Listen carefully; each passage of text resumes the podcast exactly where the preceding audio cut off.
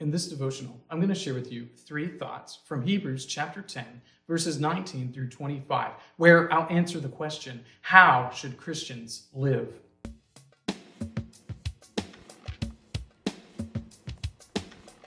Hebrews chapter 10, verses 19 through 25 says, Therefore, brothers, since we have confidence to enter the holy places by the blood of Jesus, by the new and living way that he opened for us through the curtain, that is, through his flesh and since we have a great high priest over the house of God, let us draw near with a true heart and full assurance of faith, with our hearts sprinkled clean from an evil conscience and our bodies washed with pure water. Let us hold fast the confession of our hope without wavering, for he who promised is faithful. And let us consider how to stir up one another to love and good works, not neglecting to meet together as is the habit of some, but encouraging one another and all the more as you see the day drawing near. The Christian message is one of hope. It's one that celebrates the wondrous things that Christ has done and the beautiful results for all of those who have faith in Him.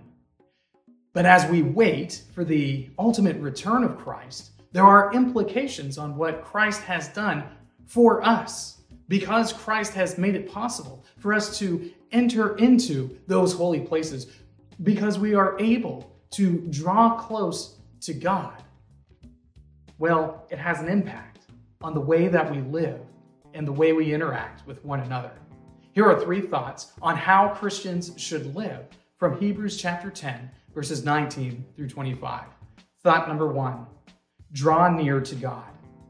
Jesus' death on the cross, his great sacrifice that he makes there, him being our great high priest, has atoned for our sinfulness if we have faith in him. Because we are washed by his blood, we are able to draw near to God. We are able to approach our Heavenly Father, even though we were born in sin. What Christ has done for us is made it possible for us to have fellowship with our Heavenly Father. And that fellowship is such a beautiful and wondrous thing. It is the reason why we were created to worship the Lord and enjoy Him forever. Thought number two maintain our confession. It is incumbent upon the believer to maintain this great confession that we have made that Jesus Christ is Savior and Lord. We have confessed him as our Savior, meaning we believe that he has saved us from the wrath of God. And we also have confessed him as Lord, meaning we acknowledge his authority over us in every single thing that we do. In our lives, we have to make sure that we maintain this great confession. We have to continually go back and acknowledge that Jesus Christ is both Savior and Lord, that He has reconciled us to God through the blood that He shed, but He has also been seated at the right hand of the Father. And from that position, He reigns in authority over us and all of creation.